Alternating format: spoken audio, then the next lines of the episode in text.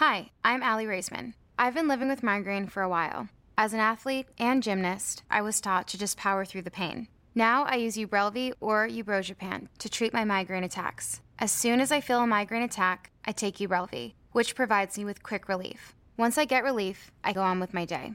I'm partnering with Ubrelvy to share my migraine story.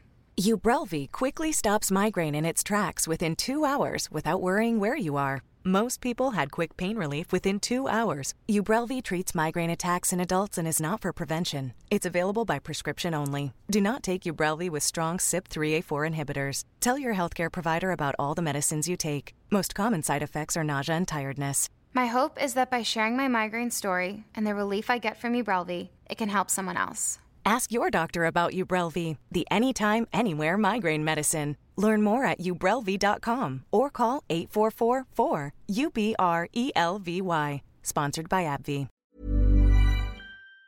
to the Mind Over Matter podcast. Uh, this episode is an extremely special one. It's uh, with Tristen DeVore, Devo, my man. Uh, this episode is one for the books. He'll be back on I hope, I hope in the future, very soon. The man is an incredible leader. He's an incredible friend, and he's definitely um, one to have by your side through thick and thin. Um, he's a great person. I mean, down to the core, he's looking to better every one of us, everyone he's in contact with. He's looking to better them as long as as well as himself. Um, just a really, really special episode, really special guest, and I'm very excited for him to come back on. But without further ado, I hope you guys enjoy the show, and thank you for the support. And we're live. We got someone special in the building here. Devo, how are you feeling today? You're doing absolutely fantastic, Trevor. Money, money. KD, how we feeling? To say I'm excited would be an understatement. Yeah. No, I'm fucking pumped to have Devo on the show, dude. I fucking known Devo for like a long ass time, and uh, I he's like a real cool dude. No, I'm sure y'all yeah. will see it, but no, I'm I'm really excited to get into this. Yeah, yeah. Uh, I mean, with that, Devo, uh, we were just talking. You said you had a couple questions, or you had a question, and then got a couple topics we'll go over after. We'll just kick it off with that. Let's see what you got for us. All right, dude. So I'm Devo. Uh, so the big question I got for you guys, right, is uh, if you could be immortal, would you? I got an easy one, dude. Go ahead. Heck no, bro. Well, I'm gonna see everyone. I like. How do you love someone knowing that you're you're gonna see them be born and die? I mean, there's lots of things to do, and you know, a lot of people have regrets. Um, you brought it up in a past podcast that a lot of people do have regrets that they grow old and they don't uh, accomplish everything that they wanted to or been able to do everything. So if you're immortal, then you're able to accomplish everything and more. You know, you get to experience everything, what, uh, whether it's space travel and all into in depth, whatnot. What am I looking like the whole time? Yeah, that's a good question. Let's just say your age right now, dude. You you can get bigger, oh. smaller, but oh. your your age is what you stay at. Like in Twilight, yeah. Mm. Basically.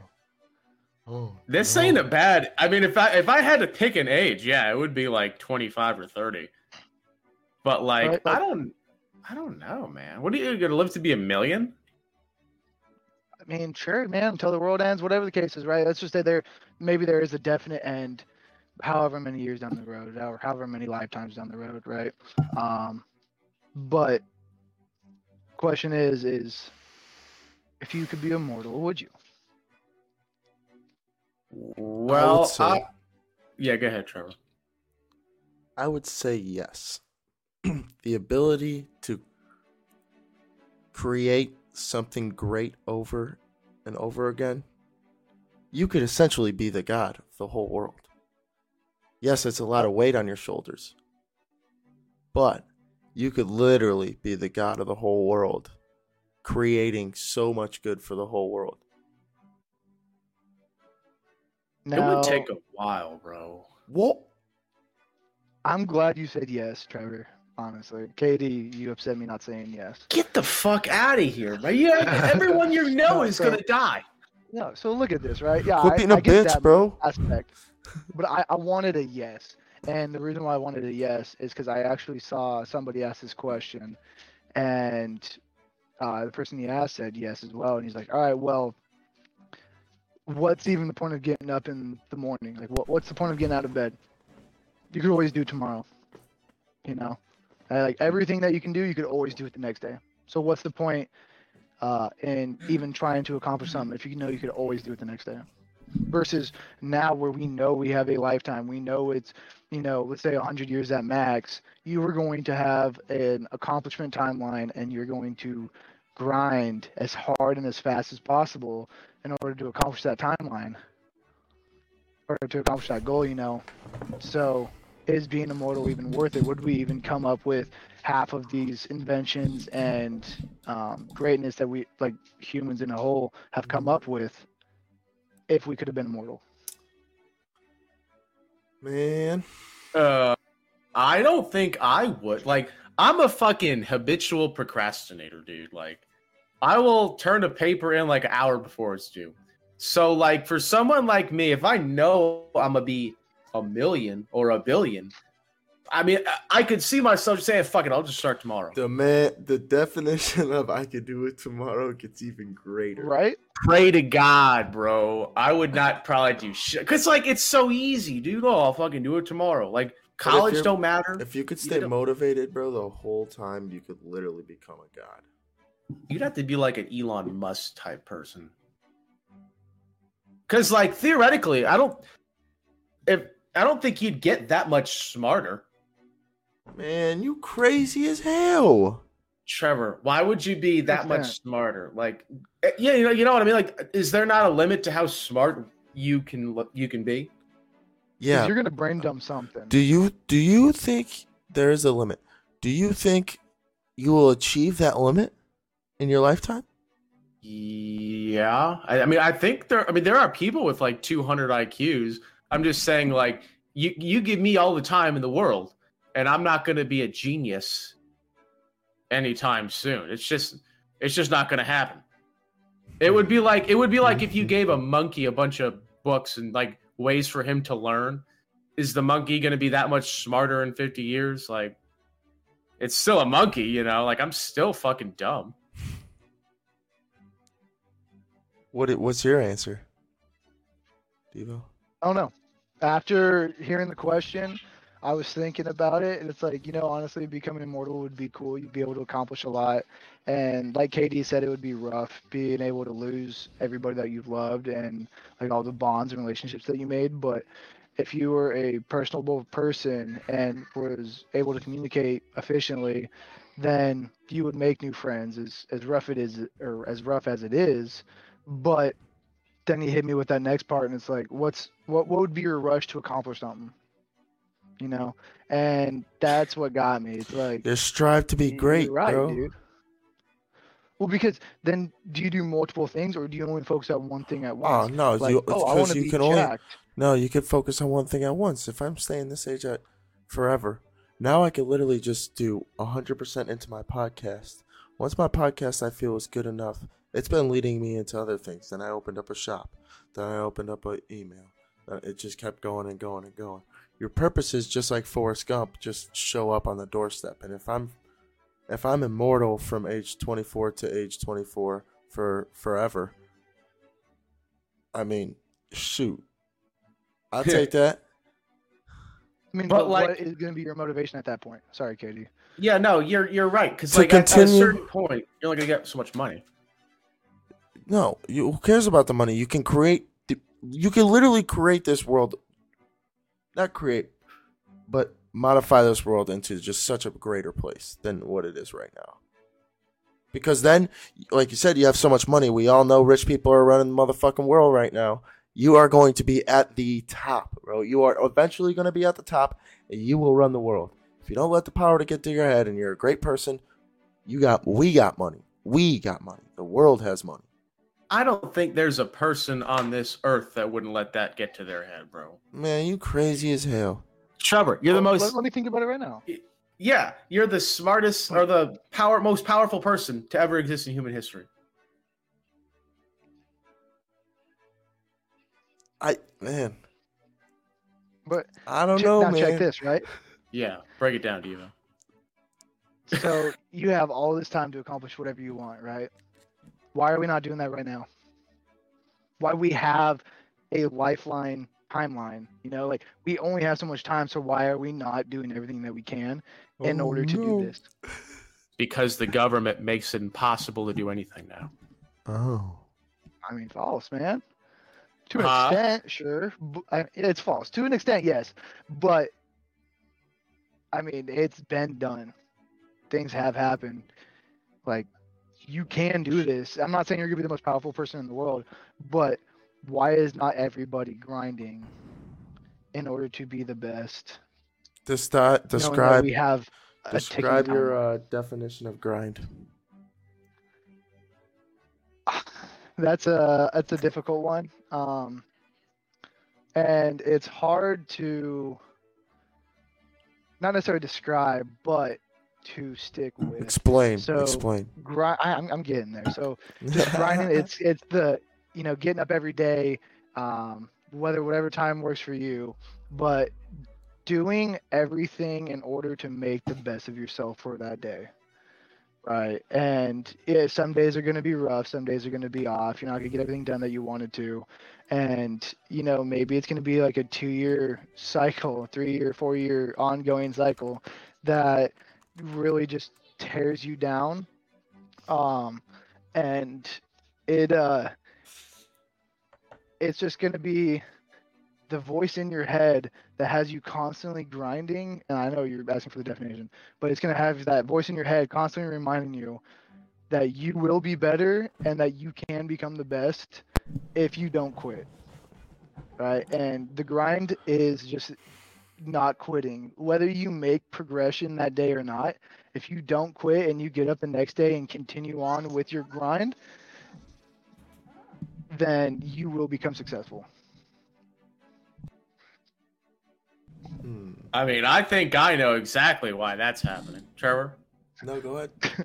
Um, so I think like having the drive or like being driven falls mostly on us dudes. Just like historically, it's been like men who went out and conquered shit, you know. And I think a, I think a big problem. I know a big problem right now is the fact that testosterone levels among men have never been as low as they have now and it's just it, it's never been easier to be comfortable in doing nothing as it is right now absolutely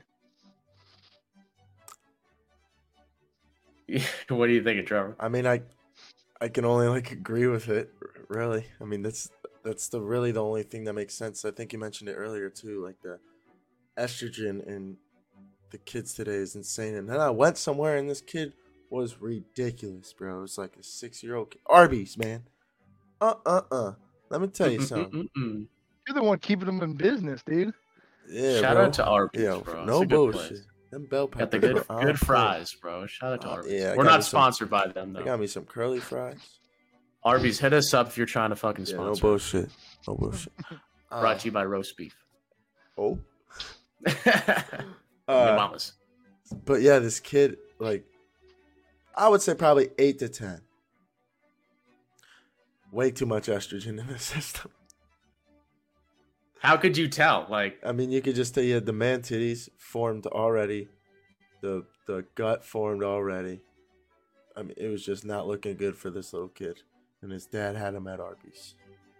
No, I was thinking today at the grocery store, I seen this fat dude fucking walk by me. And I'm like, that body type did not exist 50 years ago. Oh, or did Yeah, we like- not? No, or did we not see it? It was not advertised. No, it just didn't exist. Like people were so thin back then, and it was just the normal to be thin. That Like, is you can true. look up- yeah. Yeah, like you can look up like old fucking pictures of like people from the circus, and it's like the fat lady. It's like that's what the fat standard was back then for being in the damn circus. I see at least five of these people every time I go to the grocery store, and spend a hundred dollars on like five things right now.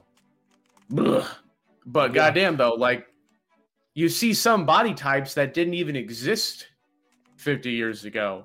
It's like you mean to tell me that like this this whole problem that we're having of like laziness and people being sedentary is like a coincidence? It almost feels planned. Carry on. Because because it's such a a monumental shift and all it does is make people sedentary and lazy, right?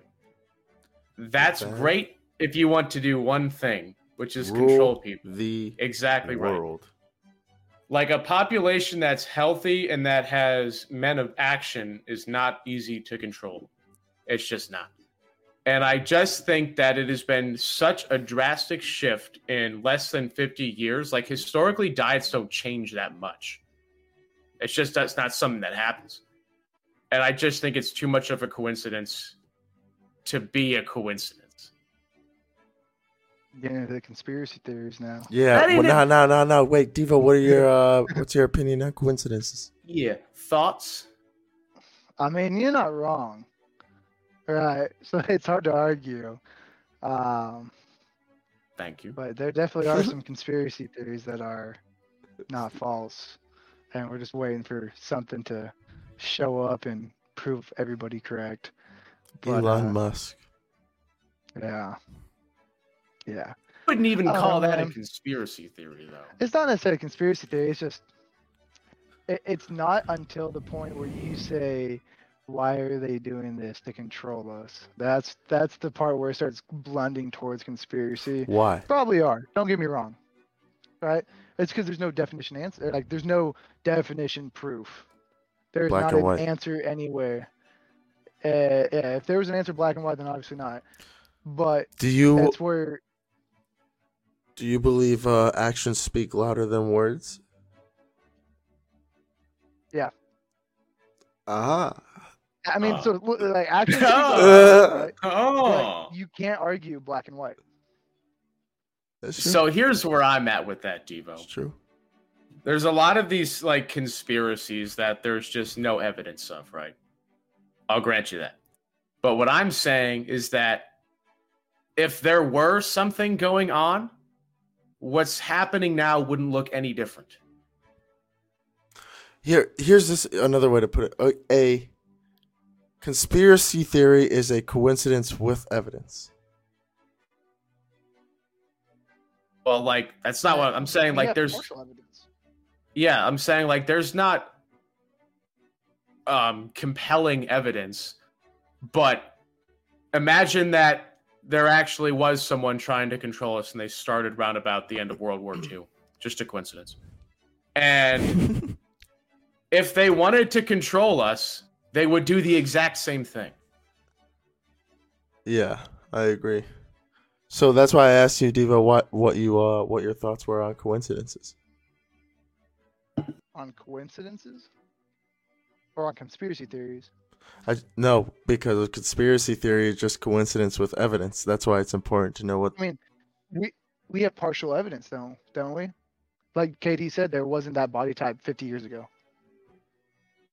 So we okay. have partial evidence. Yeah, and then we don't have we don't have anything from people who are trying to keep power over us. No, no, no, no. Yet. What? So, Devo, take a step back. You're gonna get me into this, dude. This, this is gonna get crazy. Yeah, way up? to go. Step, Trevor. step back. and what are your thoughts on coincidences? When a coincidence happens to you and you see it, what what do you think? Oh, that's a coincidence. How about that? Don't know, man. It's kind of weird. Never been it, asked that, so uh, it's just. Uh, it it's can be a good or bad thing. Right, like what if I'm I'm talking about something on Facebook, it shows up the next day for an ad, right? Oh, that's a coincidence. Like I was just talking about that. Sure. Yeah. Whatever. Stop. Boom. Perfect. you fell into the trap, Devo. That is people. That is asking. that is no. Now that I got you, right that is people. You. That is people controlling you. You don't believe they have little speakers in our in our phones? and so knowing look, what we're I'm talking about? I'm not saying that they aren't. I'm just saying that we're getting into the conspiracy point and like where is the evidence that states specifically well who's gonna that... well hitler will never come out and, say hey i'm hitler killing gonna, everyone gonna admit it right i mean he no wrote that book it, in jail but... no one no one currently doing it would come out and say oh you know yeah, what no. um, i'm gonna try and weaken you all to control you yeah no exactly yeah, no, I'm with you on that one, Devo. It's just what hangs me up is like, okay, there's no real evidence, right? Got it.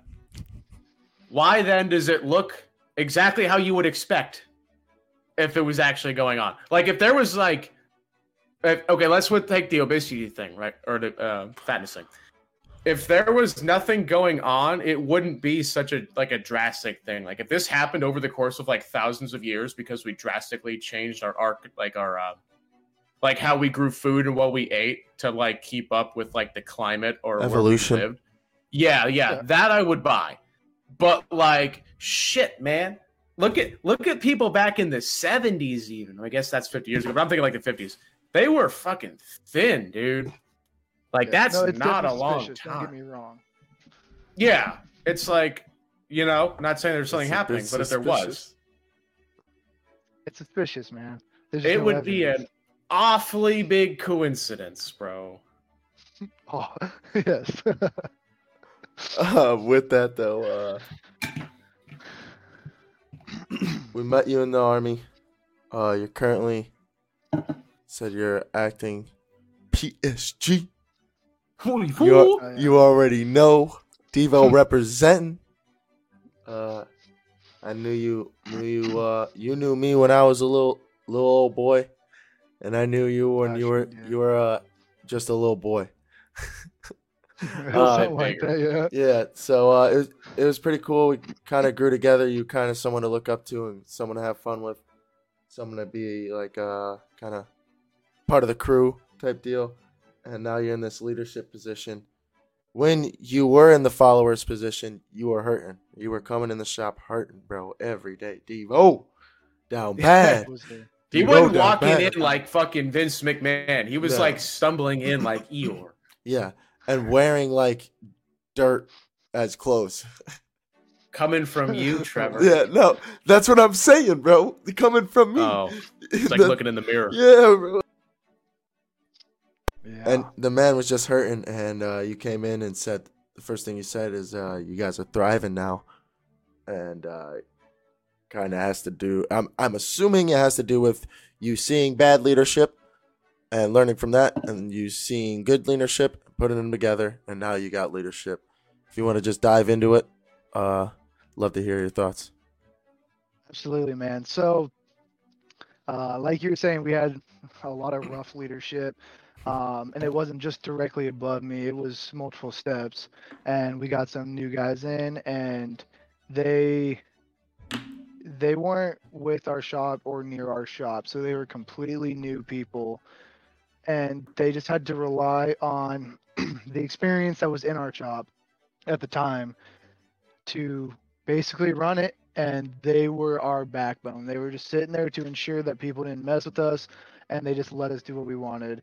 And so at that point I was one of the senior guys in the shop and I took advantage of it being in control so, like you said, I saw bad leadership, I saw good leadership, and I knew what to take from both. And I was able to try keeping my guys' mentality slash physical, emotional, mental uh, health as high as possible. And our project worked. And so they left me in charge. And we continuously built off of um, the project that we work on consistently, and everybody's mentality, or uh, not necessarily just mentality, but like everybody's just overall morale.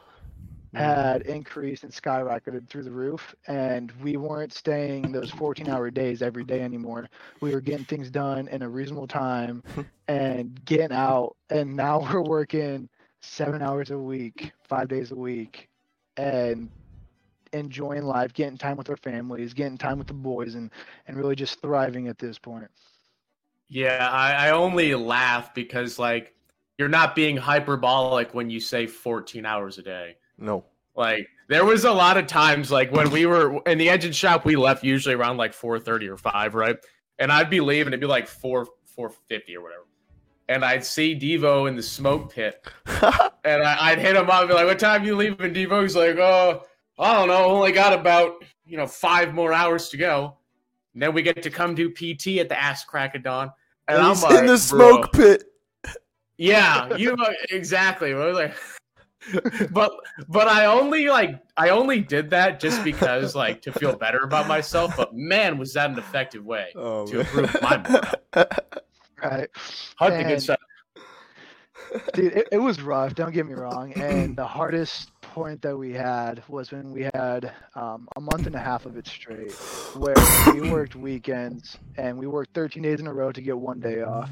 Mm-hmm. 13 days in a row to get one day off for a month and a half, and it uh it really tore down a lot of our guys. And a lot of the guys that we have now didn't get to experience that because a lot of them got out because why would they stay in the military with that type of treatment, you know? Uh, but now that I was given the the freedom in order to do what I wanted and change things and really take uh take care of my guys and their mentality, um, it completely shifted everything that we're doing. And instead of working uh, almost 100 hours a week we're now working 35 and pushing out uh, the same if not a better so, slash faster product. So what made you want to or not made you but what got you to step up into the leadership position that you got? What was the leadership position? Uh, where uh, where did you hang on there's more there's more where yeah where where did you uh kind of get the mentality that you wanted to create a place with better morale? It's easy to fall deeper into the hole. You know what I'm saying? It's easy to get your money and get out, especially in the military. Thanks. So, as cocky as it sounds, I've always wanted to be the best in everything that I do. Right. And getting here, the first goal was who is the best maintainer? And I got it. And I said, I'm going to be better than that guy, and I'm going to do more than him in every way. And I hit, uh, not necessarily a pinnacle, but I hit a pretty high point in my maintenance career. And at that point, it was they informed me like, "Hey, we're gonna promote you to a sergeant. We want you to start taking this next leadership role." And at that point, who's the best leader? I, am going to be better, if not the best leader I could possibly be, and I'm going to make the best out of everything. I'm going to have the best products. I'm going to have the best guys. I'm going to have the best morale. We're just going to crush everything that we do, and it wasn't leaving anyone behind. It is a, a super selfless thing, and a very very difficult thing to do. Um, because it's easy to rise to the top if you get lucky and you're in the right place at the right time. But to take everybody else with you and improve everybody and grow everybody. That way, there's not just one, you know, superstar. It's an entire team of superstars that can now spread that knowledge and expertise across everything, across the unit, across you know the army, across the world. Um, and so my goal was to become the best leader. And what other proof is there to be a leader other than a prod uh, a product? Yeah, anyone can push a product out, but who can push out a product with keeping every single one of your employees happy? Yeah, I got a a good question for you, Devo. So, so like, I'm gonna share a story, and I think it it really speaks to what Devo kind of like what he's all about, you know. so we yeah we were going uh TDY to Florida, right? And Devo had to get there before us and like set all this shit up, right? So when we got there, I guess we could like fall in and like, you know, work or whatever. And so like we got there and like Devo fucking strolls out and like this Hawaiian shirt and like this this shorts, I want to say. And it was like this it was like such a nonchalant fit. And he's walking like it's all cool. And I'm like freaking out because like I gotta get all this engine wash shit ready. And like I'm thinking, okay, hopefully Dick. I like I worked with Devo before. Like I knew he's a good dude, but I'm like, man, he's I don't know. And so I'm like, Devo, where is this shit? And he's like, oh, that's here, that's here, this is here, this is here. We bought this. This we didn't know about, but it's fixed. And then this is all this shit that's ready for you. And I'm like, bro, thank God. And so my question to you is how did you kind of develop those other kind of make it happen qualities that I think really make it like an effective leader? Not just job proficiency, you know what I'm saying? All the other shit. Just just a life proficiency. Um so a big portion of it came from my father. He too was in the military and uh the biggest thing that he told me or that my takeaway was um, and I'm going to expand more on it, is you always eat last. Your soldiers will always eat before you. Right? And and that's where that selflessness comes in where no matter what, everybody else is going to be taken care of before me because I can handle. So, um, no matter what it is at this point, not just eating food, right? But everything else, no matter what, the soldiers would be taken care of. And you know, you weren't even in my shop, but I was the trip lead for that. I'm gonna make sure that you're taken care of, whether you're a higher rank or if you're a different position or whatnot. Everybody that I'm with is going to be taken care of before I break down and start doing stuff myself. Money. I'm with you, bro. No, I think it's just a unique thing to kind of have that mentality right now. Yeah, like, that leads into my question was is where and how you learned your leadership. Um, you were known definitely in the en- engine shop as the maintainer with zero deployments. Oh wow! that ain't fair, that, bro. It was no, hard to get a deployment. No, no, it was, it was. But uh, where and how did you learn the leadership? Did you where? I guess kind of where the experiences come from and all that. So it's funny because uh, I actually had uh, Bob Plotz ask me this question the other day. Ooh, um, smart man. And it, it's a, a, multitude of things, right? It's uh, as silly as it sounds, you know, video games were a part of it. Um, we were gaming. Me and my brothers grew up gaming, and uh, I always had to take that leadership role and be like, "Hey, we're gonna go do this. We're gonna do this, and then we'll move over here." Uh, then we had my father, like I said, he was always guiding, and uh, in high school, middle school, high school, I started picking up some of these team captain slots. And um, then in high school, I ended up coaching a bunch of middle school teams between uh, football, wrestling, uh, female volleyball, female basketball, and really just helping all these guys out. Um, and then I also ended up doing a state leadership conference oh. and won first place in state of Oregon went to nationals and I placed 16th in nationals. Um, and so leadership's always been a big thing for me. And so joining the army, um, I was trying my best, but you can only do so much at a lower level because obviously everyone overlooks you and your ideas. Whoa. And the when I finally picked up sergeant, they heard a little bit, but they didn't really, you know, uh, entertain the idea. And yeah uh, finally I was given my opportunity and I shined with it. And then they're like, well, that was a fluke because like no one's been able to push out this million dollar project in a 55 day period. Do it again. So then instead of a 53 day, I pushed it out in a 44 day uh, timeline. And at that point, everyone realized that I do have this leadership capability and that I'm able to um, improve not only myself, but my shop and everybody else that I've worked with or come in contact with. And just like you guys, you want to, uh, you know, affect at least one life. And that's the biggest goal here is to at least improve or affect or change or inspire one life. And that's all you need, man. Yeah. Like, one, one life at a time. So now that we're pushing phases out in 45 days, that's your fault. Yeah. You piece that, of shit. That, that what I'm to understand? You piece of shit. That's the most fucking decode thing I ever heard, bro. No, uh, luckily they've kept it at the same 55 day standard, but if you push out beforehand, then you get a little bit of kudos. Oh, no kidding. Oh, you get kudos, my Yeah, favorite. back back the fuck to work. Yeah, That's your kudos, Shut the fuck up, bro. bitch. You got PT tomorrow, 7 a.m. Why are you fat, dude? You only been working 14 hours a day. Uh, no, but uh, it's your your mindset is is pretty impressive to say the least. Um, and you don't you don't just develop that from square one. It's pretty hard, and it's uh, when you start, you kind of have role models, and you were talking about earlier some inspirations. Who who were your role models? Can you give a kind of like uh, I guess a childhood example, and then just kind of a peer example throughout the military?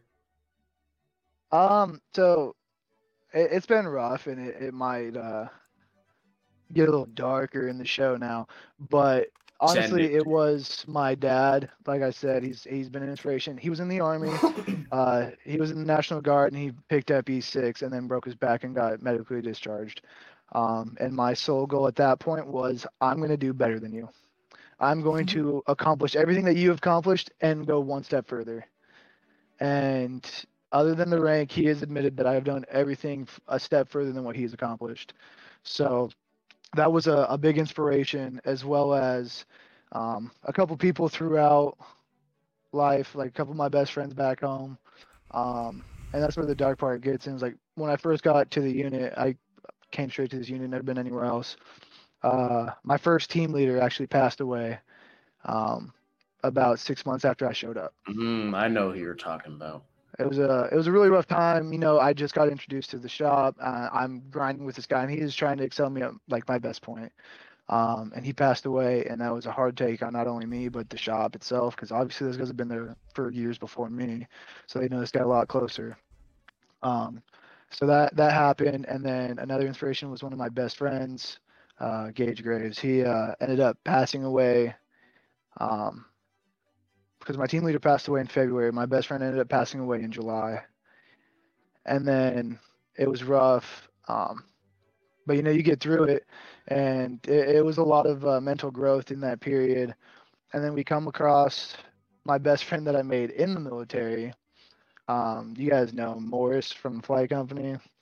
So he, uh, I was really close with him and his sister, and then his sister ended up passing away in October of that year and so it, it, I just couldn't get over. You know, I would yeah. be okay for a month, and then it would just hit again. And uh, they weren't all necessarily a huge inspiration, but they were a big part of my life. Um, and then we get into just some of our guys in the office. Um, you would notice, uh, like uh, Will Thompson, he was one of our section sergeants, and he wouldn't just sit in the office. He was for the guys, for the boys. He was out there grinding with us, teaching us everything that he knew in order to make us all better. And uh, he was a big inspiration. And then some that not everybody's going to agree with, but KD, I know you know uh, Darius Scarborough. Yeah, yeah. Um, oh, so boy. he he was actually the pinnacle of me changing my maintenance experience into leadership. My man. Mind you, I've had all this leadership experience before, right? And I actually just called him a couple days ago. We talked for like 45 minutes, but uh, he ended up telling me on one event, he was like, "Hey, with this strut, you're not going to touch it."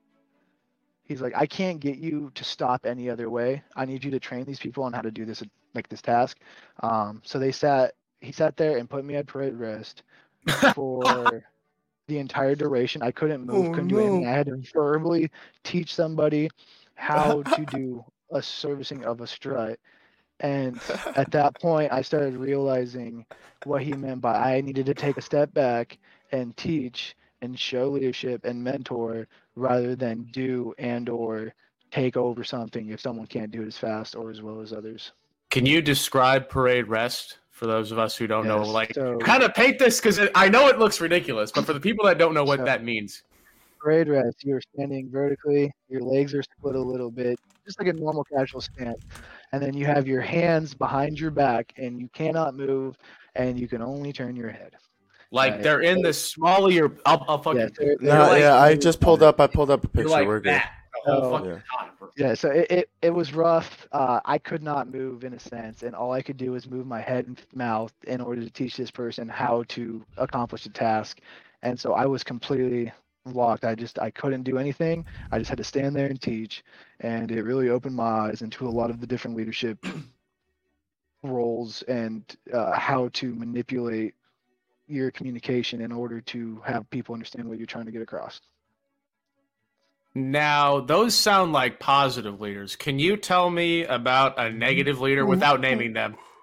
Can you tell me about a negative leader and how you kind of use their negative or their poor leadership to be a better leader yourself? Yeah, man. So, uh, so for a situation, we got told to uh, find the broken chairs in one of our maintenance bays and to throw them away. So we're like, okay, can do. So we went and we started throwing these chairs away. And someone came out and told us, like, hey, you should take this to a recycling place in a different location that's not anywhere near us, and they're closed. Mind you, this is 4:35 o'clock. So we're like, okay, we'll do the next sensible thing. We stored all the chairs in one single pile to make it look decent. Like they weren't thrown over each top of each other. They were like lined out, eh, all yeah, yeah. close knit. They were in formation. And, yeah, yeah. yeah. What is it? Uh, dress right, dress, motherfucker. All in. it was in an empty maintenance bay.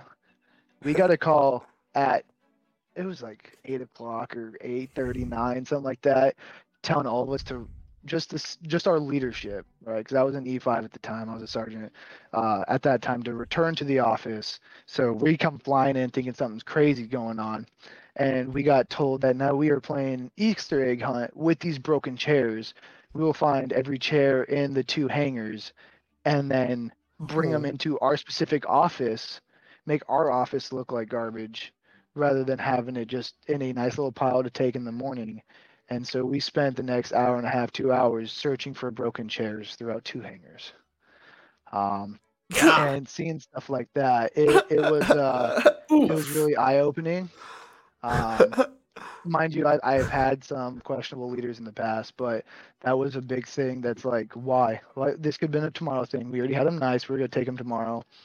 You could have just called someone or asked. Um, and then to go one step further with that same leader, uh, our our maintenance book didn't necessarily reflect everything that was done on our project, right? And uh no. Might leader, as well be Hitler, bro. Come on. The leader kept us there at five. He realized it was like five, five thirty. He realized that it was messed up. He then had everyone stand at the position that they just showed you, parade rest, uh, uh. in the maintenance bay until eleven thirty. That's not uncomfortable at all. Anything. Yes. So close to six Wait, eleven thirty. Eleven thirty. We passed the fourteen hour duty day. You mean to tell me twenty three thirty? You mean to tell here. me twenty three thirty? Twenty three thirty. Yes, he did not care. And at that oh, point, no. that was the that was the biggest turning point. Like I've already seen bad leaders, but that was the biggest turning point of I'm not going to handle this. I'm not going to do well with this, and I'm not going to let my guys stand for this because this is not what they deserve and uh, yeah, there was yeah. a lot of change shortly after that. Yeah. Does he have a nasally voice? This guy? I don't know. He's uh. You gotta tell me. In, case. Tell me in the after show. Turn into tune into the after show. Wait, wait, wait, wait. Hang on. I'll pause it and we'll go right back. What? I never expected it to be him. yeah, no, like, that sounds exactly like some shit he'd do, bro. Yeah, no. Uh, but with all that, man, right before you mentioned it a couple times. Uh, for the boys, the boys, boys having your back. Uh, we talked about hunting the good stuff. You want to just dive into the boys? What you uh, what you mean? Just explain everything about it. Kind of start from square one. Let the people know what's so, up. Uh, so between um, significant of you know the boys, like everyone hears, oh the boys, the Saturdays are for the boys and this and that. Like it, it's a real thing, and uh, it's not necessarily those who, who are above you, below you, the same level. It's just everybody that can, in a sense, vibe with you and or your situation. And like uh, these gentlemen were saying earlier, how they would watch me walk in like Eeyore into their shop. I was, oh. you know, dragging ass. I couldn't do anything. Like everything was just bad. It was just everything was a negative thing. I couldn't Yo. get anything positive. And you know, walking in and seeing them get lunch dude, or like time. Like this stuff is exciting. Like yeah, they had time to sit down and eat. And like, bullshit. Like like they were able to talk about the night before. They weren't just sitting there nonstop grinding.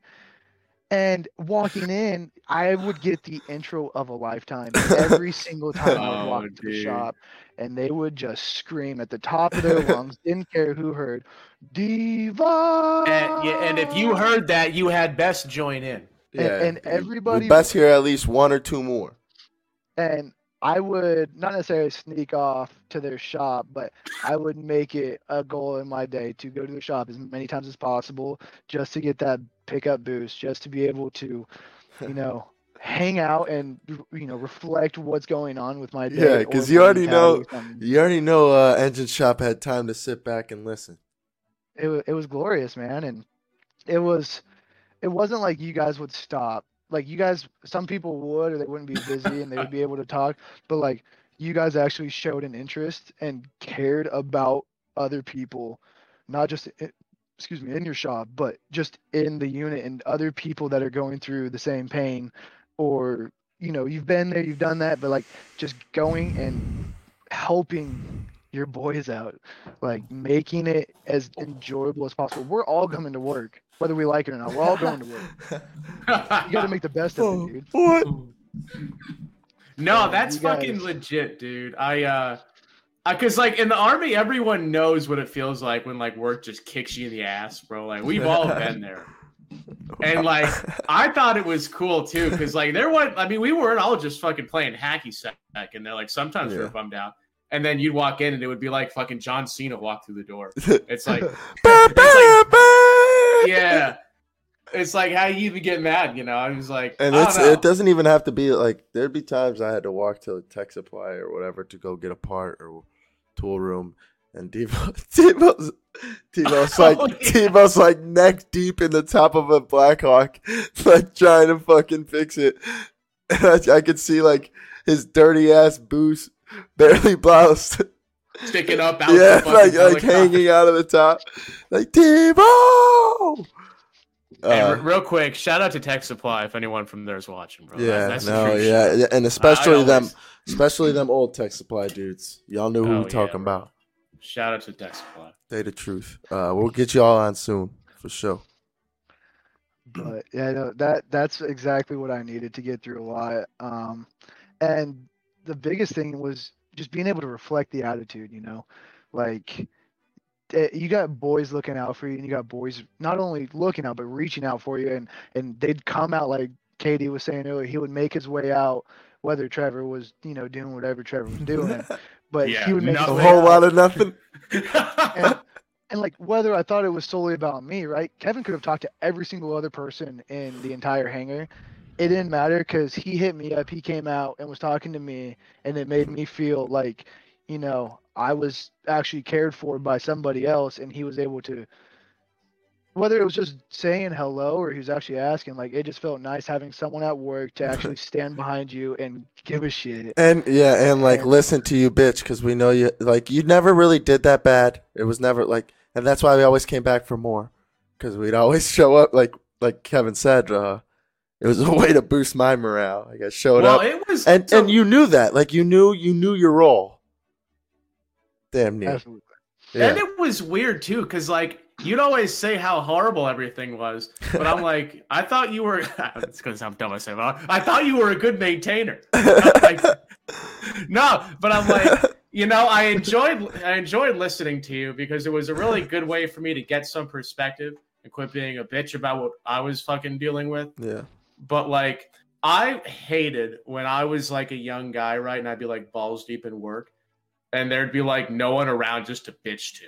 Because then I'd bitch to my wife, and like she don't even know what a fucking LAS is. Like she's not gonna understand the manual, ACN. Yeah, no, ain't nothing worse than trying to come home bitch about some acronyms they don't know.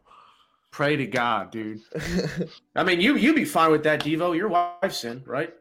She just got uh she ETS in January actually. money. Oh, shout out to her, bro. it's Hey. all about the money, money, money. no, but she knows though. Good, good, She does, yes. good Yeah. for her for getting out, bro. Yeah. Shout out to her. I Correct. said good for For you real. for getting out.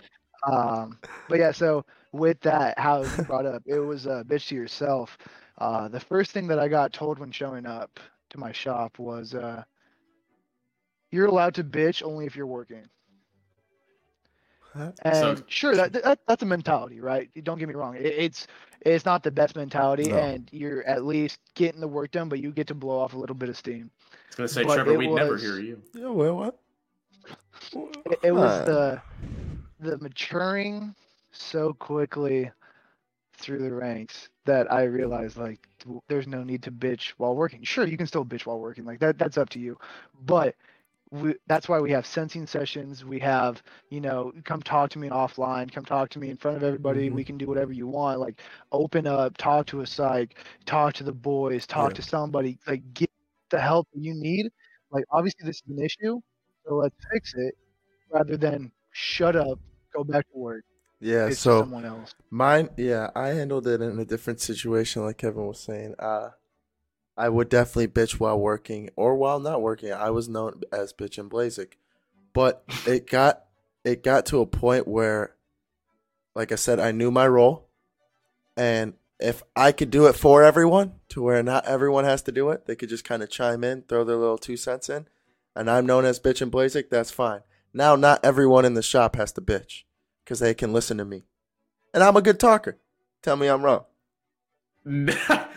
No, bro, I fucking totally went against like the army, how they say like you're not supposed to like complain to soldiers that are a lower rank to you or yeah about NCOs. Like, have you seen catch the, uh, me Saving Private what? Ryan? Saving Private Ryan when they're walking through the fucking uh, uh the field, and he's like, "Tell me, Captain," he asked Tom Hanks, "What uh, what do you hate about this war?" And that was what he said. It's like, "I, I will bitch. Uh, you guys can bitch up, but I will never bitch down." Yeah, mad props to Tom Hanks, dude, but like not me, bro. I, but but I'll tell you what it did do though was it made people eh, like kind of humanized everyone. Like you're not gonna fucking get along with everyone all the time. Like people can yeah. see when like me and another NCO are fighting. Like it's not a fucking secret. But the fact that I could like go up to Trevor and Bosa and bitch about fucking someone that was my peer, like it made us kind of trust each other and more. You, yeah, and you know damn well you're gonna get a bitch back, or I'm agreeing with you because I'm all for bitching. Oh, yeah. you know what I'm saying? Like, FMQ. Come to me about your bitching. yeah, no, but I think that's like it. It's it's not going to work in some places, but when it works, it's fucking. Yeah, it choice. is mint, man. Yeah. Well, and you don't always have to bitch down. Like, I don't get me wrong. I do. I don't I don't care what people think. I still do. But it's not always bitching to the next level above you. Um, you know, a lot of these uh, first sergeants have an open door policy, and everybody's afraid of backlash and afraid of, um, you know, the the ridicule and embarrassment and fear and retaliation from in between leadership from where you are to that first sergeant but it, it's not going to change unless you speak up and that's why communication is going to be a huge thing um, yeah like you have to be able to do it and that's yeah. why at one point luckily it was after i accomplished a big goal for our unit um, they i had a i had some type of um, umph under my name and i was like i can't let these guys handle this i can't live them live like what this was anymore. the what was the goal the the 55 day okay. phase. Um, we pushed out in 53 days, which was the first time anyone, military or civilian, pushed it out within that timeline. Hey, right. guess who was on that phase for the engine shop, baby? Yes, sir. Boy, Wearing dude. that penny, son. Wearing that penny, me, son. Dude. I'm a fucking shitbag. I probably wouldn't do that. No, you were probably on every TI. Shitbagging yeah, upstairs. That's, that's the big thing, right? Is I barely did maintenance because I was the project manager of that phase right? And so I had to rely on my guys in order to do that maintenance correctly, safely, so the aircraft can get in the air. Um, so why would I shit on them? Why why would I let someone above me shit on them?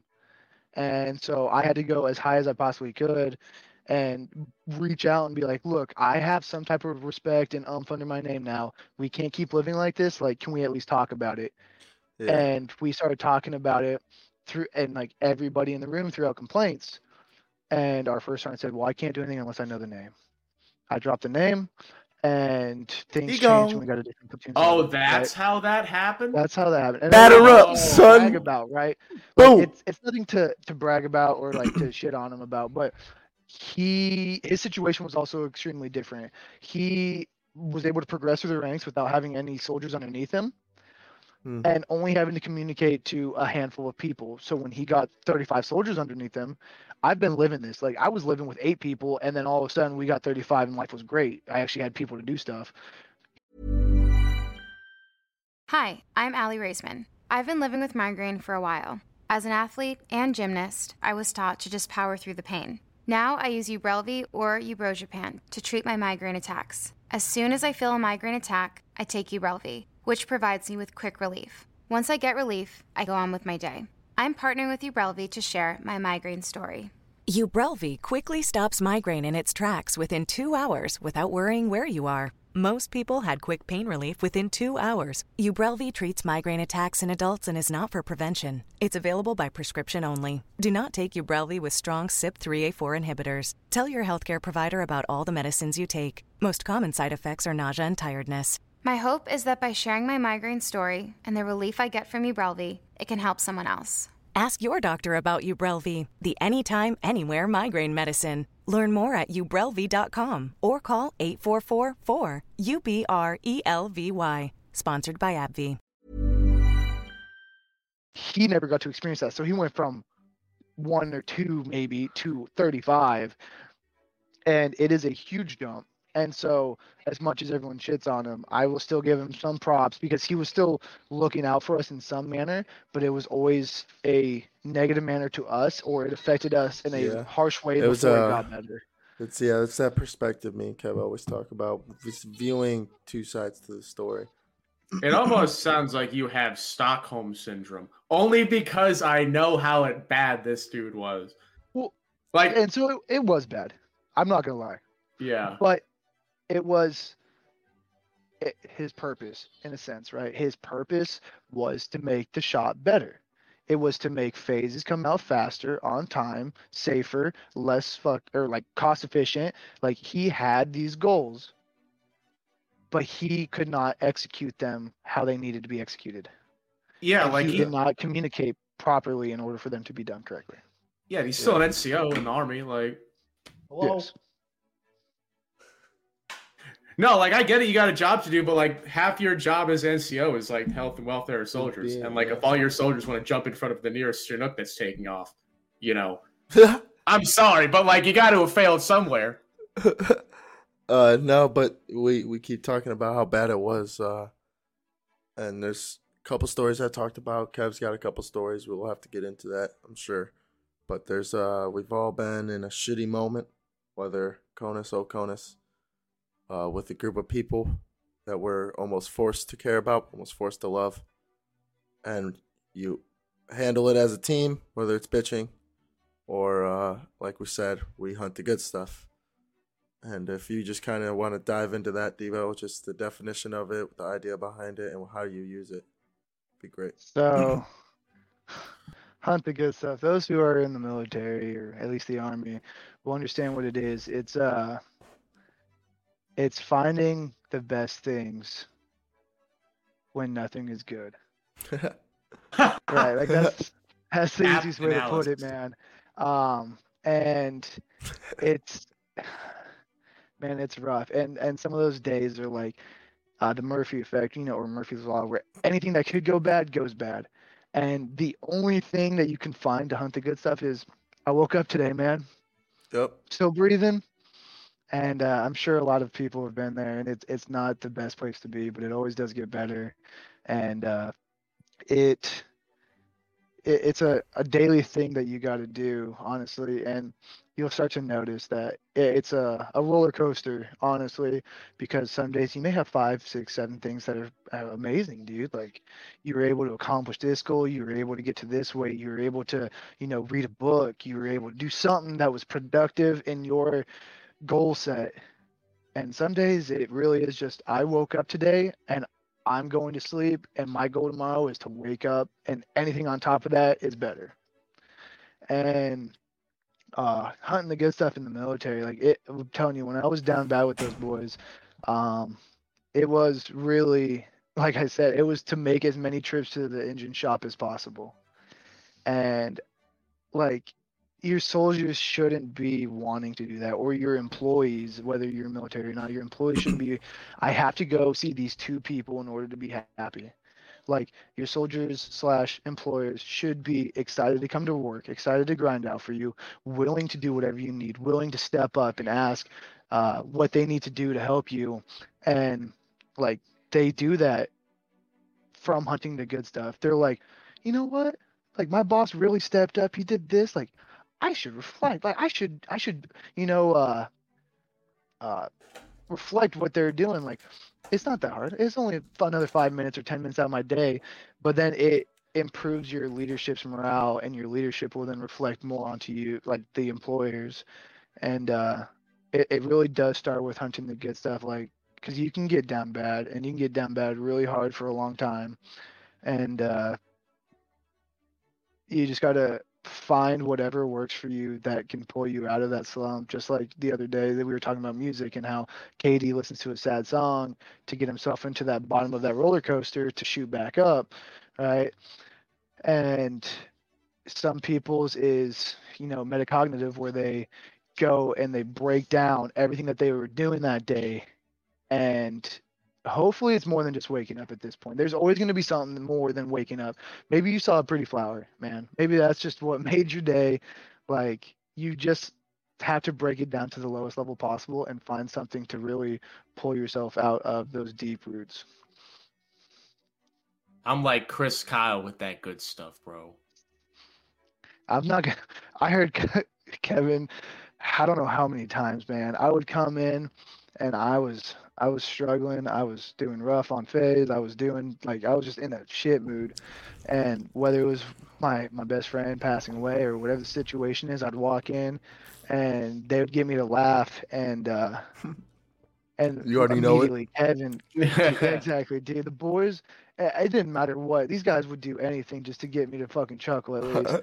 And, I'm gonna uh, get you to laugh, guys it, it, was needed, dude. And the second I, I showed a smile, Kevin immediately, hey man, you gotta hunt the good stuff, you know.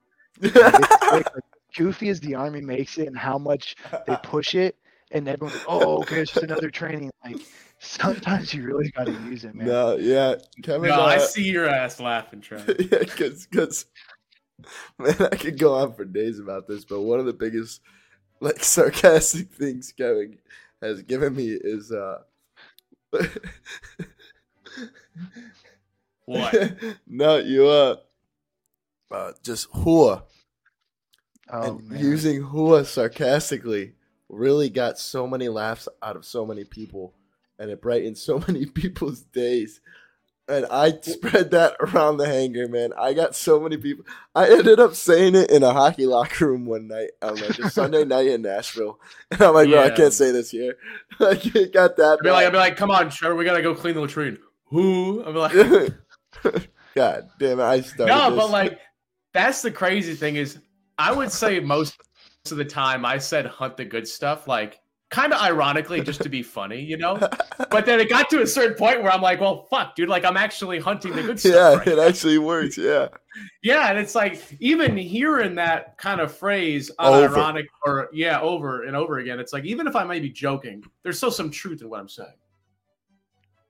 Well, and that's where uh um where was I at?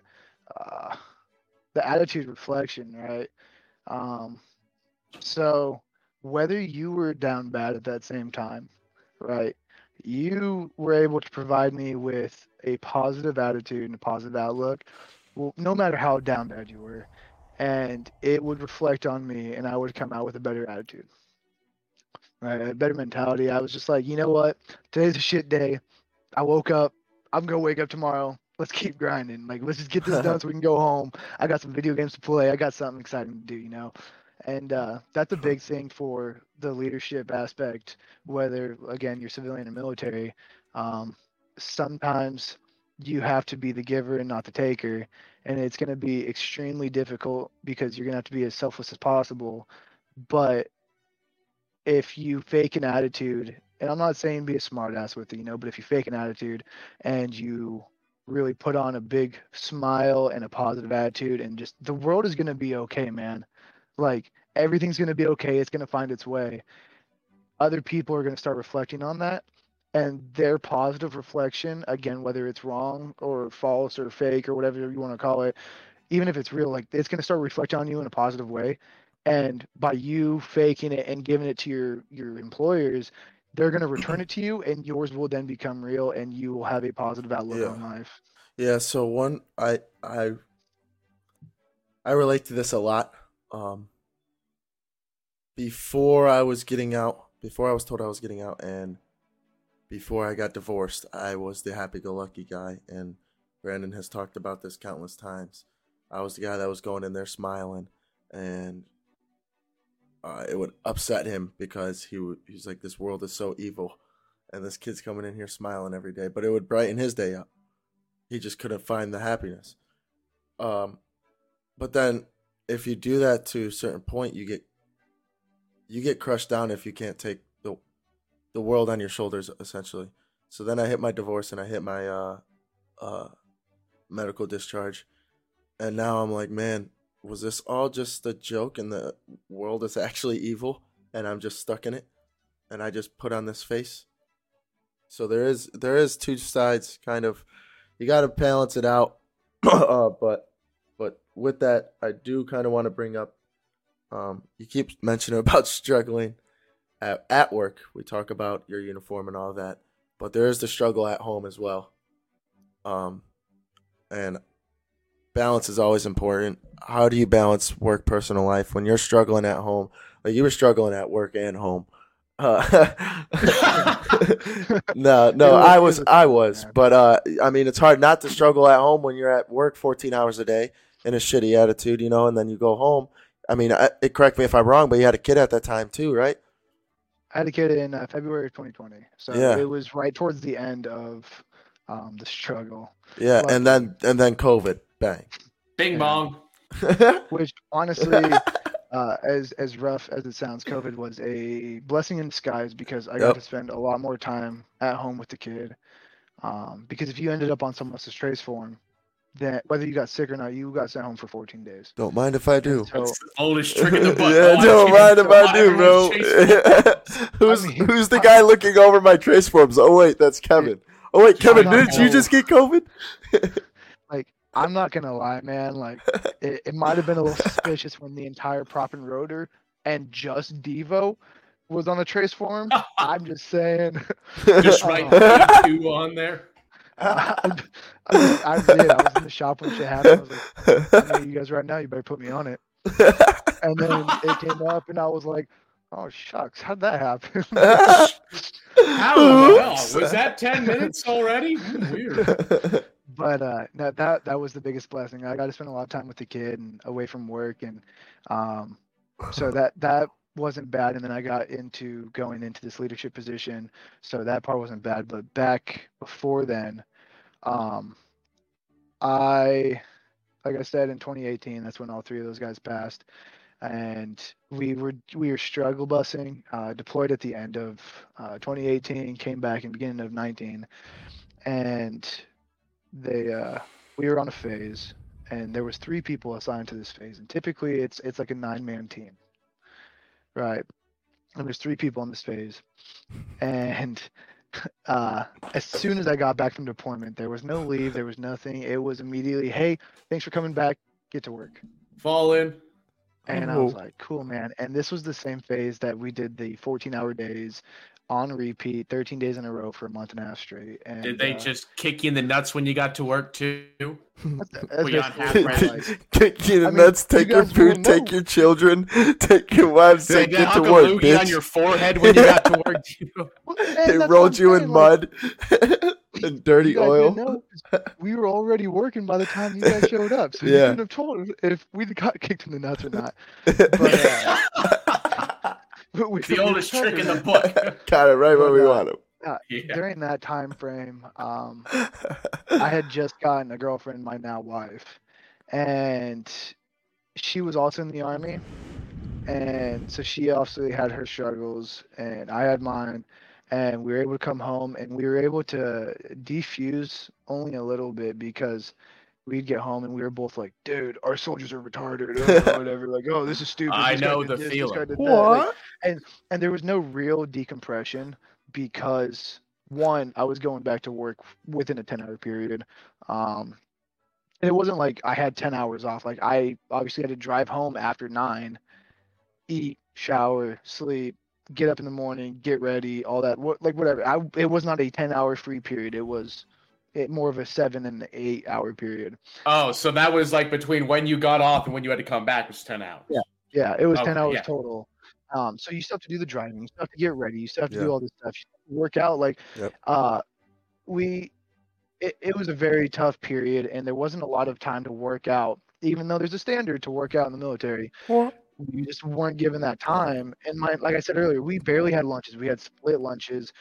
Um, we tried keeping it to an hour, which is it, it's a decent lunch. Don't get me wrong. You you just, what like Group A is doing it in this corner, and then like like high school, like high school, they do it yeah, eleven to 12, 12 to thirteen. The other group yeah. A, two people sit over there, two people sit over there. You guys don't I talk. Sea lunch. Your food tastes better and, when your heels are together.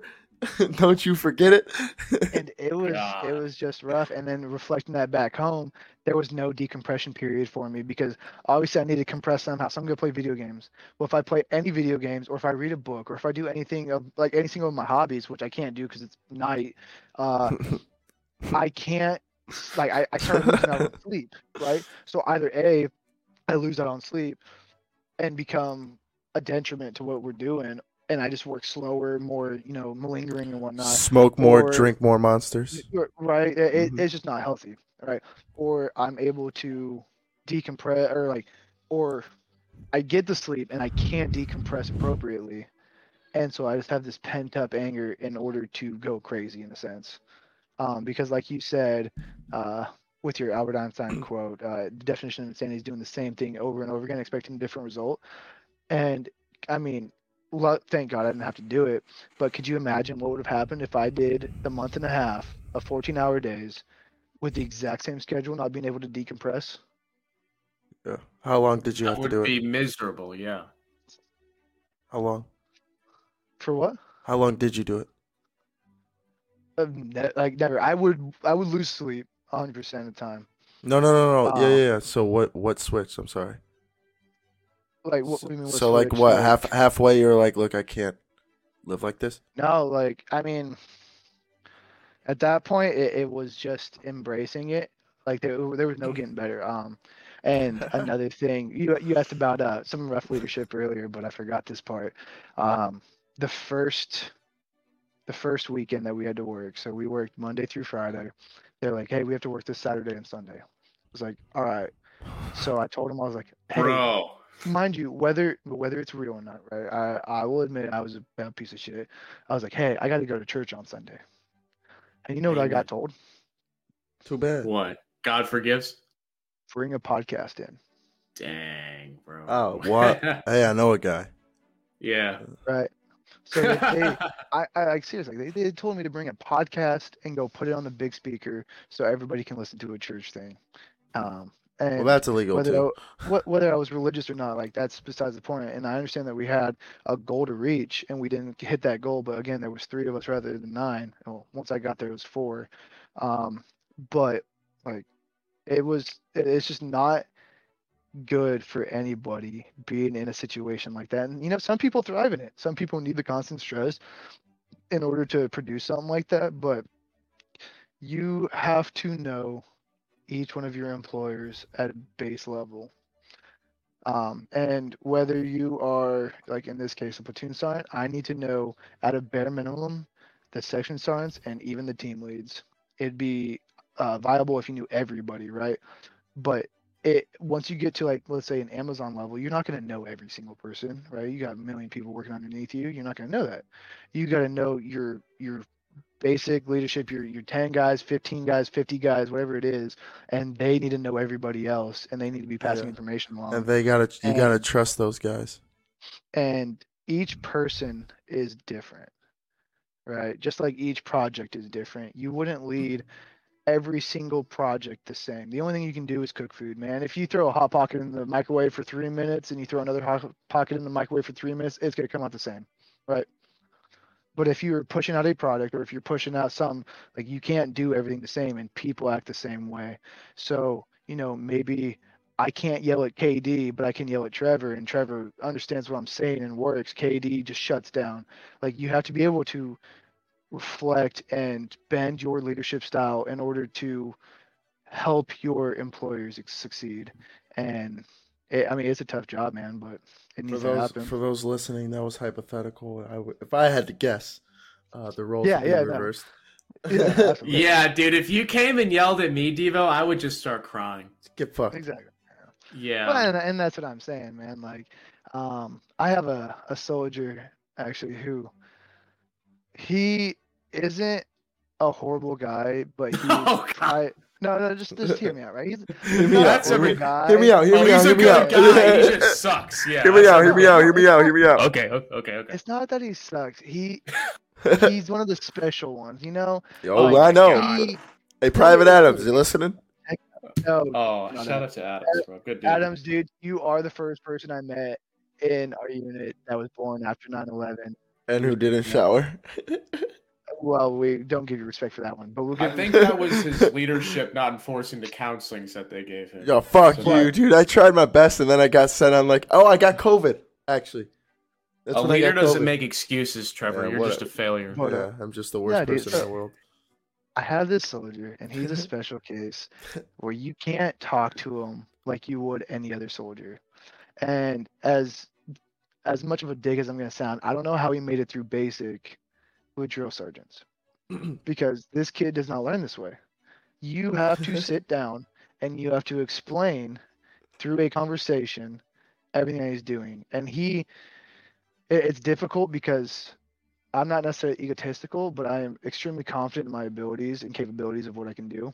Yeah. And he sees how I'm thriving, at least for now. He sees it and he wants to reflect it, which is awesome, man. Like if you got it, flaunt it, do what you can. Don't get cocky with it. Um, he's doing things where like he picks up uh, a fully mission qualified, right? So he, he progressed to the next maintenance level and he thinks he's just this maintenance god now. Right. And Wait a minute. it- you really have to sit back and you have to rein them in and humble them but you can't just yell you have to humble them with a true conversation and put emotions into it and be like look dude you are doing good don't get me wrong but you have to remember that everybody else has done this before you like Do you? Uh, i would love i would love for him to be the first one but there's been other people dude go ahead Do you? Is there a solution? Because you just said this man got FMQ, but still was not, uh, like a maintenance god. Well, and and FMQ for those fully mission qualified is normally for for engine shop. It was a checklist of maintenance tasks that we normally had to do in order to proceed onwards with our career and gain credibility. But in that was only maintenance tasks. There were no leadership tasks. There were none of that.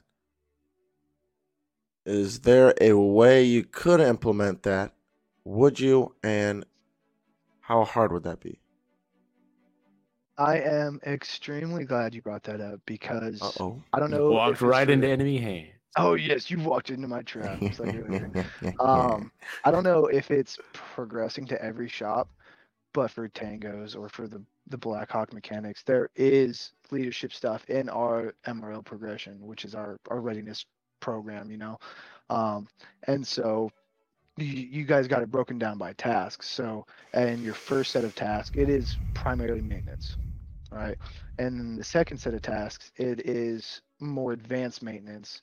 Your third set of tasks are the highest maintenance level like you can get like you need to know all these things to progress but then you start getting into some more of the uh, psychological slash neurological things where it's like troubleshooting and stuff like that where you actually have to use problem solving Yeah. and then you get into these the senior level tasks which is at the fourth level and it is all leadership based it is leading the projects it is um, ensuring safety of your soldiers it's ensuring safety of your environment It's uh, can you, um, you know, like communicate with other shops successfully in order to push this project out in a, mindful time.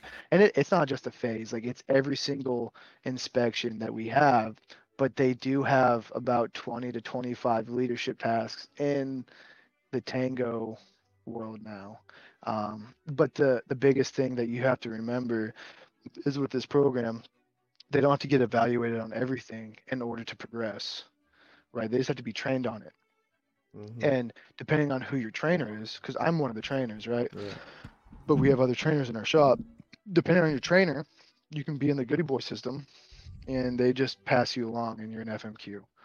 Or they're like, hey, we need to get something for our training program. Like we have to have another FMQ. Hey, this guy's close, just make him, without training him. Yeah. Um, but I I take it real and like I have soldiers who were above me, who were mine, who are my best friends, who fly on these aircraft. And so I take everything to heart and take it extremely serious.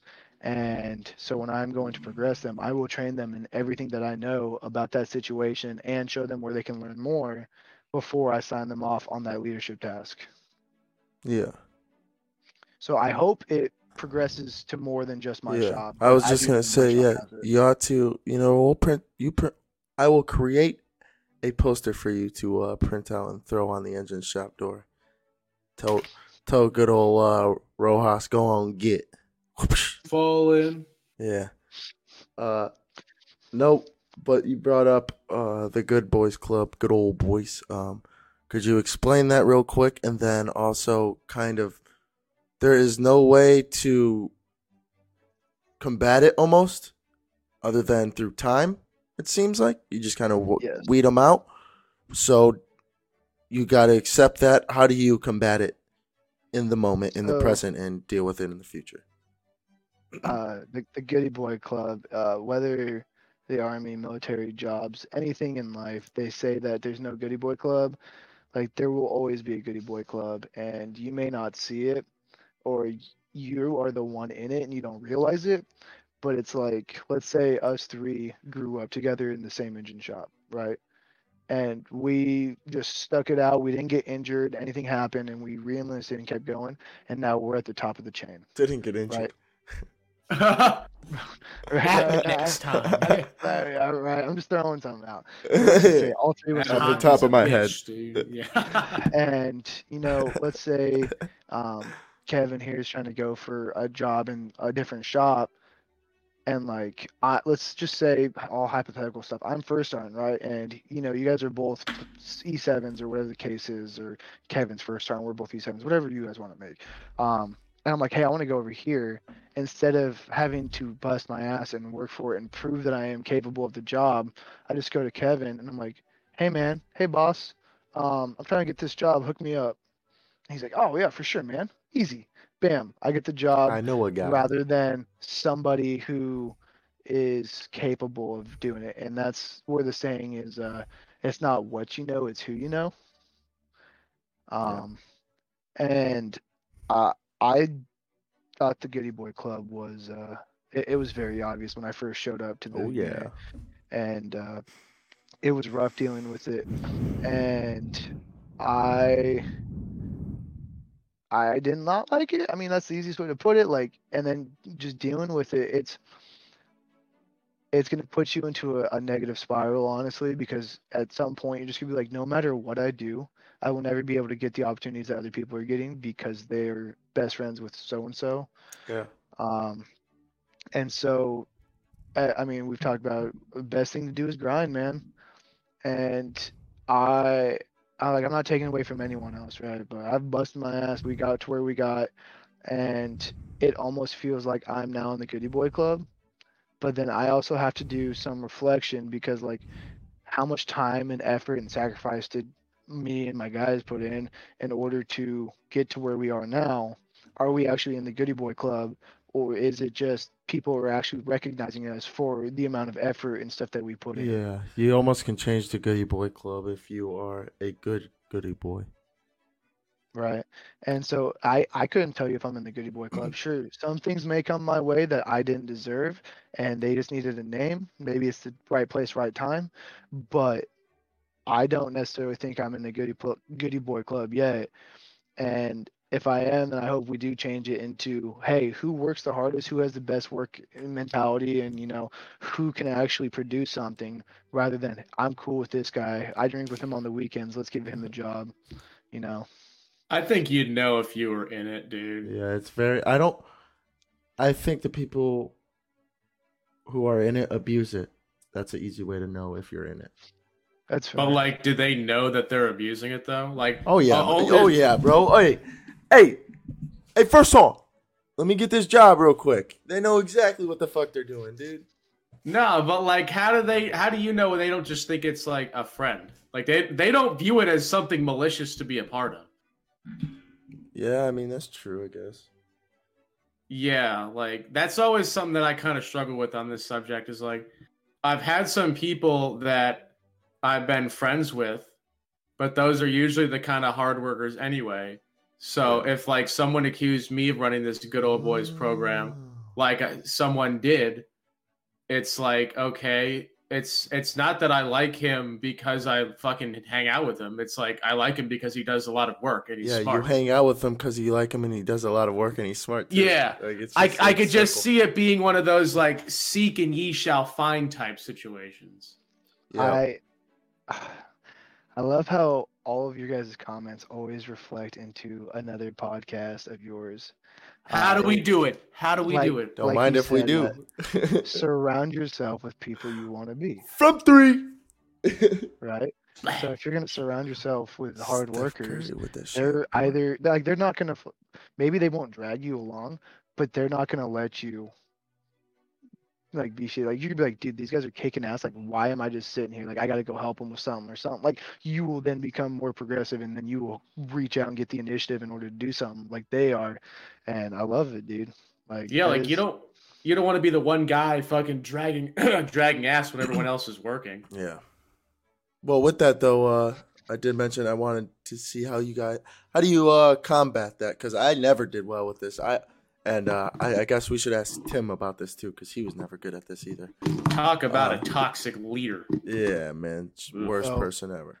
No, uh, but combating the uh, the Good Boys Club when when you are looking out for the greater good of your guys, how do you do that? Especially when they have more power than you, because that's normally where the where resides the problem resides.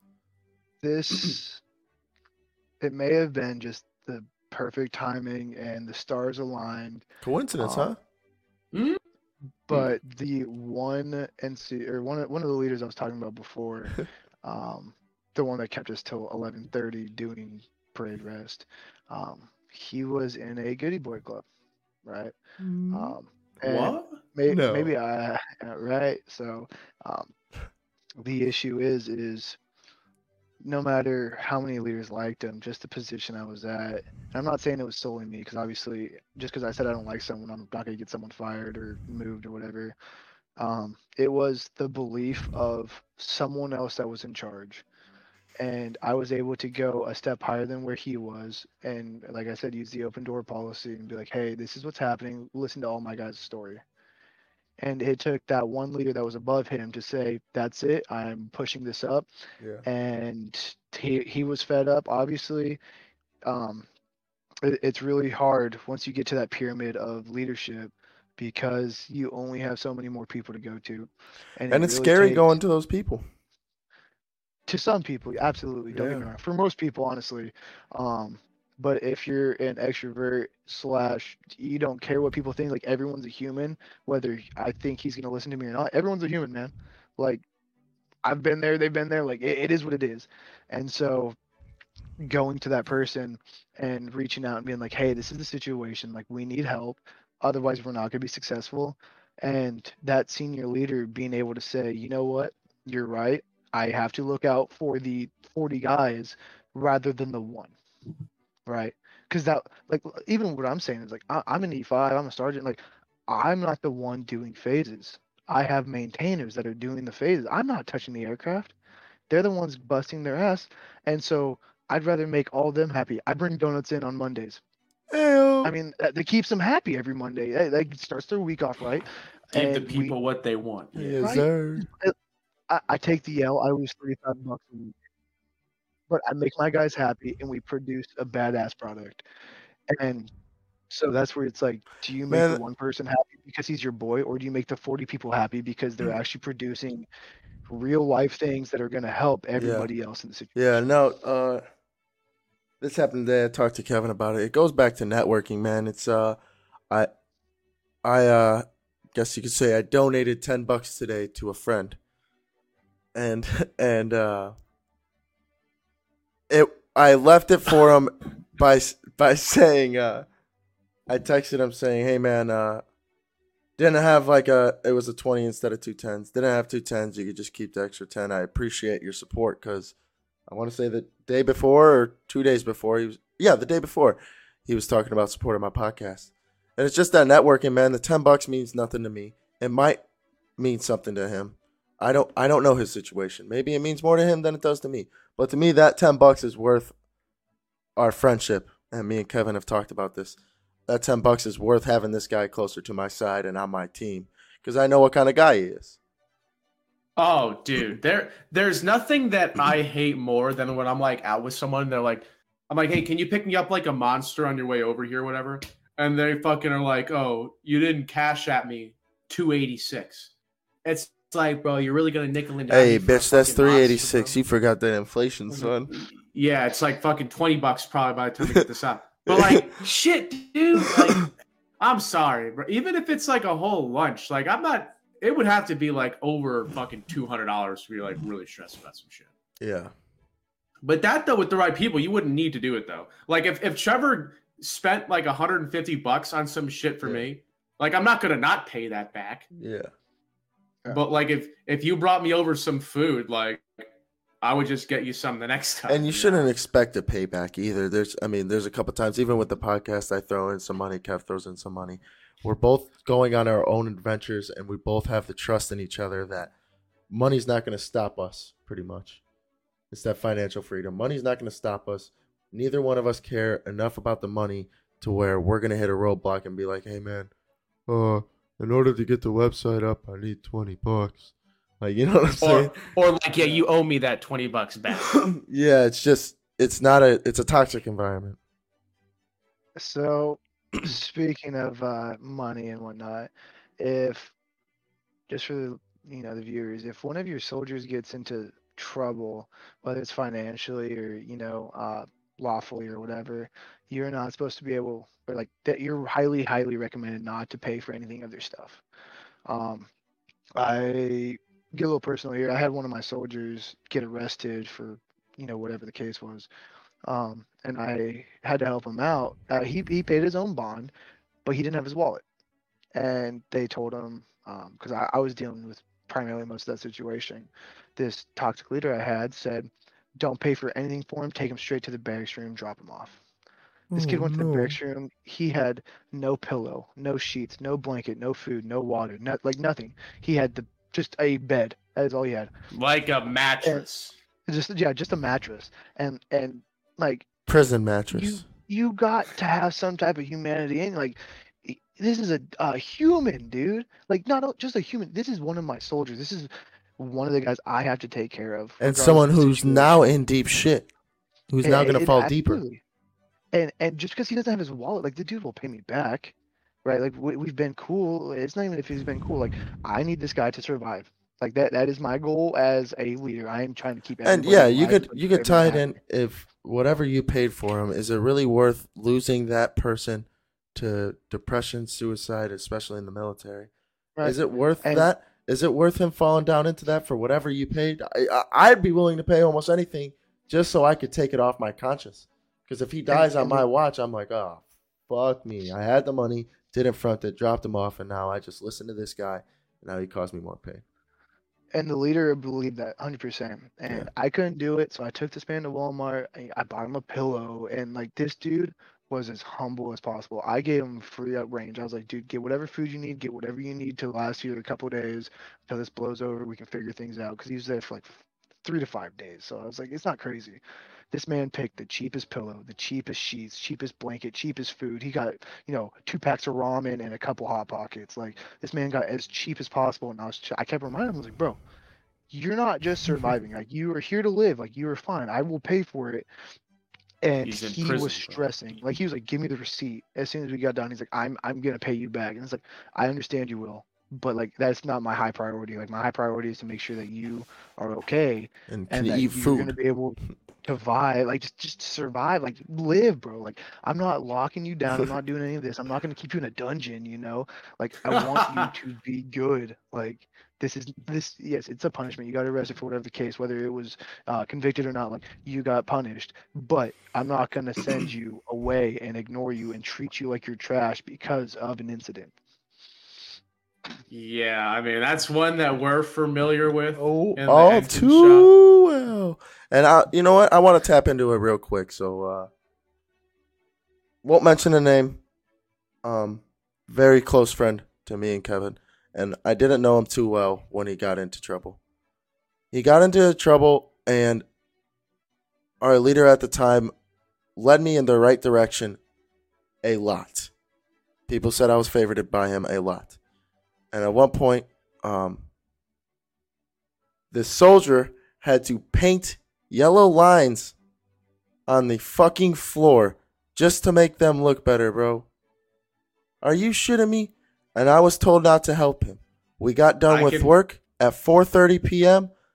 Uh, actually, no. I want to say it was earlier. I want to say we got done around. It was like a Friday. We got done around three. We cleaned up, got done around three, and it was around three fifteen. Yeah, ah, and I was the first person to step up, get my toolbox done, and get on them floors, bro. I'll tell you why that happened, though. Go ahead. Because I was coming back from leave when that happened. And I was texting the guy that you're talking about that showed the leader. You know, yeah, yeah, yeah.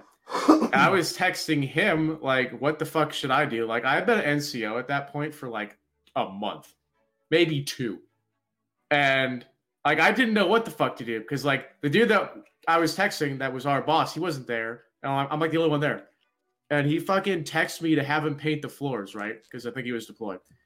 Ooh. He gets back like a month later, and he's like, wow, the floors look nice. What'd you do? I was like, what do you mean? You fucking told me to have him paint this shit.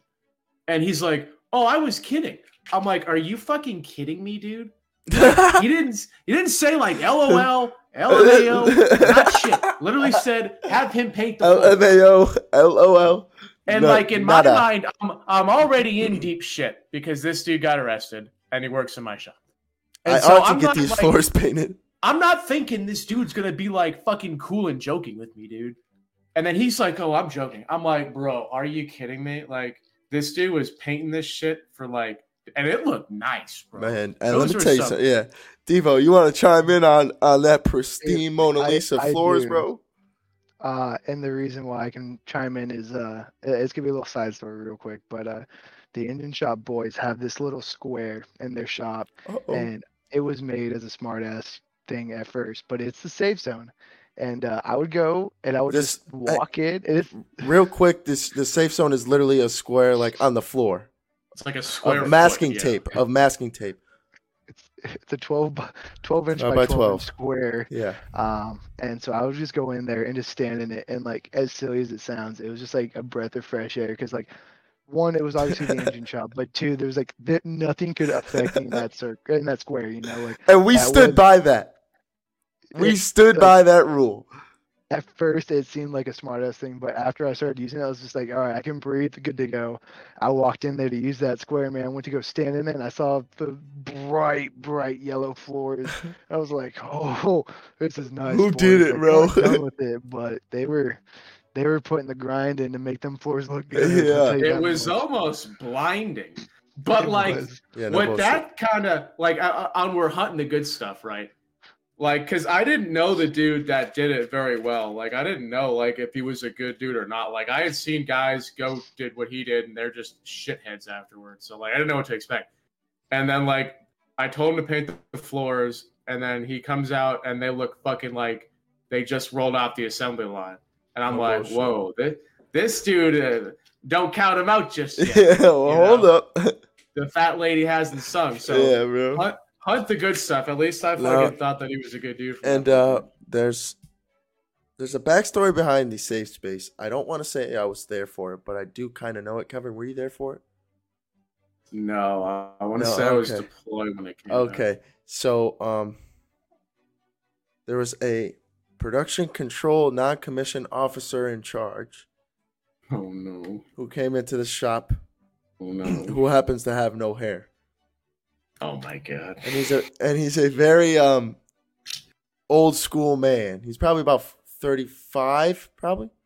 No, he's like thirty one. He just looks old. Bro. The man, I was gonna guess fifty, dude. He's probably really? yeah. No, the man no, looks older than shit. No, that man is old. Uh, but no, very old school way of thinking. Grew up in Texas, uh, right leaning fella, of course. And um, he came in, and we were bitching about. I want to say it was like the 14 hour days we were working, because in a December, um, we had. I want to say Kevin was gone. Yeah, Kevin was gone on leave. We had our uh, platoon sergeant up our ass. The um, squad leader was overseas and the man who would have been acting squad leader was also overseas. So we we had a um, a time where we also did 14 hour days, six six to sixes, and uh, the mentality was, oh, well, you guys should want to come in here and get it done. Yeah, yeah, yeah. Hey, add it up, chief. Six. add it up, chief. Literally, six bro. Six is twelve, big dog. You have to add getting ready. Oh, shit. Add, they were that long, no, bro. He don't uh, remember them right. But um, nines, dog. I don't, I don't know, man. I don't know, man. I remember I got there at six at least one of the days. He's really good at, and that's bullshit. um, I don't want to do that again. But um, so we were bullshitting, and he came in. We were bitching, and he's like, "Man, what do you guys need a safe space?" And I, it was either Tommy I want to say it was Tommy. Tommy brought out the masking tape, put it on there, and then I think it just stuck with it because the floor was always uh it was newer. Or some it was some shit. The masking tape ended up sticking to the floor. It got so dirty to where it looked like shit and the square space stuck there forever. I wonder if it's still there. We ought to get a picture. It was when I, I left. I'll go tomorrow, dude. Oh yeah, yeah, yeah, yeah, yeah. Yeah, I'll send it to you boys. That's but just... uh, it it's needed, dude. Like it, it was a smart ass thing when I first saw it. Yeah.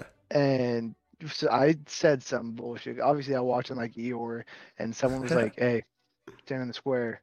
Get you in like, the square, bro. Space. And it, it was a joke at first, you know, but like, like, like, like we were just talking about, like the the false attitude, just being the giver, not the taker. Yeah.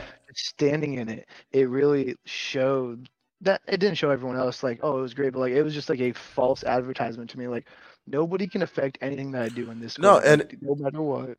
Yeah, we stood we stood by it too. Like if someone did come by and try to affect it, I mean, you best believe someone's yelling, "Hey, you better shut the fuck up! This dude's in a square space, in a space, safe space right now." You know what I'm saying? It wasn't just like we put it on there and then you came in. And, hey, Devo, you sat there and someone left you alone. Someone would always try and talk to you because it's motherfucking Devo in the building. But you best oh. believe someone's yelling, "That's a safe space. You better leave him alone." It's because it mm-hmm. just worked, bro. Bro, straight up. Straight up. You ain't gonna fix something that ain't broke. How are we looking on time, Trevor? Bro, we are at I'm an sure hour. Fast, bro. We're hour forty, we're man. Oh, dude, that's it. That feels so good. Yeah. There was just so much to talk about, dude. I mean, we'll have more. I mean, oh, shit, we can do as many as you want, man. Yeah, you already know you'll be back on, man. But uh, you got anything to say, real quick? I'm hoping this gets out to your soldiers. So uh, you got I'm, anything to I'm say gonna, to them? I'm gonna push it out to as many people as possible, and I really just want to thank you guys because, you know, you guys are doing this, like I said, for at least one life, right? Um, even before the podcast, you guys helped change mine, and so all I can say is I really do appreciate you guys, and I hope this goes far. I appreciate it, man. It means a lot, especially coming for you. I looked up to you a lot, so feels weird. yeah. Um, but yeah, with that, KD, thanks for coming on again. Yep, right, real quick, just thanks for everyone who watches us and believes in us. Got a lot of big things to come, and I'm excited to get there with all you guys. Thanks for watching. Yeah, yeah. The support. Uh, me and me and Tommy, I want to say, talked about it yesterday morning. The support with the new good old boys, with the new dub boys, is uh off the charts, man. It's been unreal. It feels great. Feels uh, I mean, it's like cloud nine, man. We're we're flying high. We got support from all you guys. We can't appreciate it enough, and uh, we got the scheduling up on there now on the website. You can hop on, schedule anything. That's how uh, Devo did it. He was the first one to get it done. Me and Fully uh, function. super easy, dude. yeah, yeah. Kevin, uh, Kevin and I get a text and an email, and uh, it's good to go. Hope to see you on here more, Devo. Keep grinding, baby. And uh, with that, fellas, we'll see you next time. Peace. Hey guys, just want to say thanks for tuning in to this episode of Mind Over Matter. Uh, me and Kevin want to give a thanks to everyone supporting the channel. We appreciate it a lot. Um, if you want to show some more support, you can head over to mindovermatterpodcast.net. Uh, top right, there's a store. You could get some merch now. Um, still working out the kinks of that. It's all work in progress, but with your guys' support, it's all been pretty easy. Um, it's coming pretty naturally, and I couldn't be more thankful for everyone. Um, go ahead and head over to that website. You could uh, set up a time to schedule with us. Me and Kevin are free just about any time of the week. We're looking to schedule anyone we can. All we ask is you throw in a topic, uh, just kind of what you want to talk about, especially for the people we don't know. Throw your expertise or whatever you're into. Give us a little background knowledge, or show up a little early so we could talk about uh, what we want to talk about. Once again, thank you for your support, and I only see this going up. See you guys next episode.